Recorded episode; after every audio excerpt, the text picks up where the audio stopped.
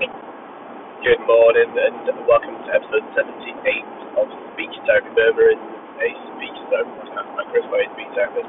I wonder if I'll get to 100 episodes before Christmas, and that'd be pretty cool. Not cool for everybody else, but more cool for me. To sort of achieve something, to my mind, something I just cracked over there. If anyone has been following me on Twitter will realise just the craziness of housing situation at the moment. So me, Leah and our four little ones are currently in an Airbnb. We have 2 weeks left of the Airbnb. We've been there for a week.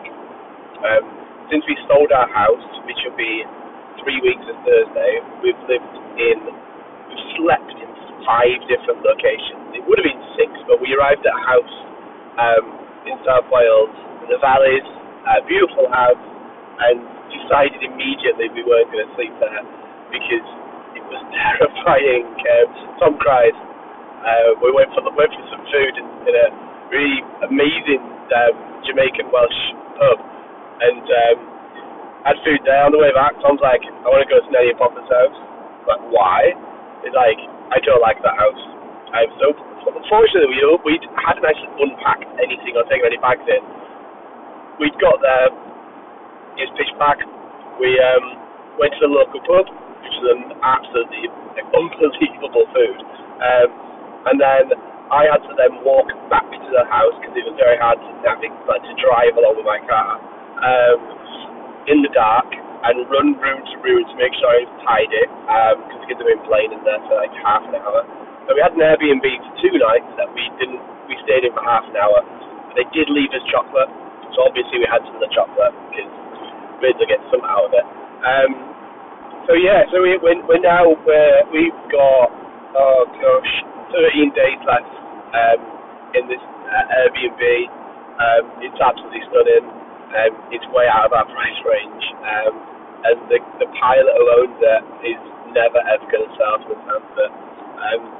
We got declined for our mortgage last Thursday because the mortgage company decided that the 2 years of accounts that they were comparing, one was during lockdown, the other one was after lockdown. So COVID is still around, obviously, but it's during versus after lockdown. After lockdown, the accounts were significantly higher than during lockdown. It's not rocket science, really, is it? I'm doing, 250 assessments a year, all appeals, plus ADOS, attending tribunals, etc. So doing a lot of work, but the mortgage company decided that because the figures were so different, i.e. working versus not working as much, that we may not be able to afford our mortgage if things change, which is typical of any company. So they declined on that reason, but one of the other pieces of evidence they asked for was, can my accountant vouch that I will be able to take the same amount of money every year for the duration of the mortgage? So for the next 25 years, can Chris take the same amount of money for his family? And my accountant's like, no chance, I'm not saying anything. He said, you find me an accountant that will vouch for any company, be that Apple, be that Tesla, be that BBC, whatever. They cannot guarantee they'll be around for 25 years. So we've appealed that decision. We've got another mortgage application in, but that's enough of my life. I know some people have been asking.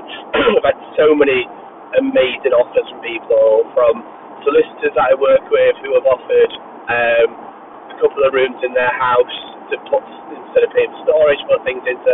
I've had parents, children that I've assessed, that have said, look, we've got more than enough space in our attic that you can actually be in our attic, all of you, and we've got, so we've had so many really generous offers to help us out.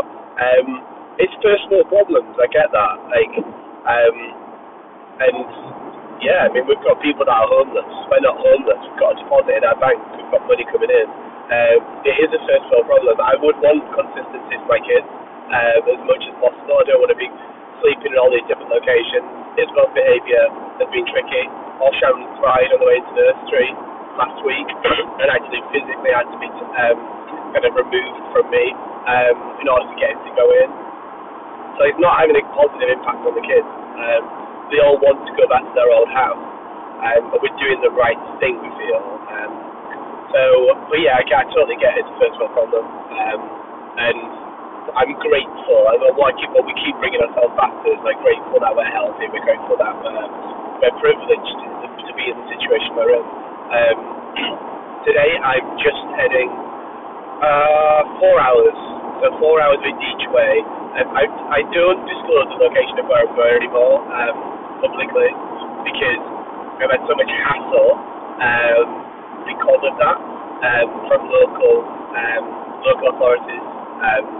I've had one local authority claim they knew exactly which child I was going to assess based on the tweet that I was going to a particular location. To me, that's mental, because when you think of the number of children that are going through appeal in pretty much every single local authority in the UK, to say that I'm going to a location and them saying I'm breaking confidentiality because I'm going to a particular location, that could be like... And I'm talking cities, I'm not talking village, I'm not talking street name or school, I'm talking city. And a local authority actually reported me to Healthcare Professions Council, the HCBC, because I'd stated what location I was going to, and that broke confidentiality. And thankfully HCBC found that was totally untrue and unfounded. Yes, I said I was going to a particular location, but it was a very, very big location across in the UK. So I'm being cautious. Lots of tools are being used against independent therapists. I know quite a few that have been in similar situations. That because where a few of us are going into hearings and appeals, it puts you in a difficult position. And I found that local authorities are starting to use more underhand tactics in order to try and stop you from kind of representing families against them, or representing the child to get them what they need from a speech therapy perspective. So I'm going to be a lot more careful. I'm driving 4 hours from where I live. I live in Caffili. I could be anywhere. I'm driving 4 hours back. I've only got one assessment today. I've assessed this young chap before, and I'm interested to see how they're getting on. It's been 18 months since I assessed them. I want to just see how they've been getting on, speak to school, and then speak to the NHS therapist. I don't have a recent report. It's been instructed by Legal Aid. They haven't provided a recent report. So I'm unaware if they've been assessed since I've assessed them. I'll speak to the Senko immediately when I get there, get a copy of the report, and then base my assessment based on that. Sometimes local authorities don't share the most recent evidence or lead up to a potential tribunal, and this has got to tribunal, they tend to do. I won't need to attend because it's a legal aid one. I don't need to attend legal aid tribunals because the funding doesn't usually cover it unless it's absolutely necessary for me to be there. And it's the same with any solicitor. I mean, unless it's absolutely necessary for me to be there, they don't just list you as a witness because the parent has to pay the fee for the day, and it's unfair. And unless there's a lot of evidence against what I've said, which there very rarely is. I did a tribunal a few weeks ago, and parents had 6 or 7 witnesses, and we managed to make an application to the tribunal that we were allowed to bring all the witnesses. I spoke. So the only thing I said in this tribunal was, hi, I'm Chris Wade, independent speech therapist. And later on I said, thank you. When the judge decided the local authority had 0 evidence to refute what my evidence was, I'd done a report within the year and assessed them within the year. I'd met them 3 times online during lockdown. I'd done the report, and the local authority's speech therapist report was that child needed assessing, and they made a recommendation based on them needing to assess the child, but made a recommendation on therapy, but not based on any assessment. So the judge was very clear. They just said, look, there's no counter evidence. This therapist has written a report that states how much therapy the child needs, but as in the report stated, they haven't assessed the child and want to assess the child, yet strangely enough they recommended an absolute minuscule amount of intervention, which wasn't even therapy, it was all indirect, and it wasn't around the assessment. So the judge was very clear, but that meant the parent had to pay me for a daily rate. They paid my fee, and I was only there for about an hour.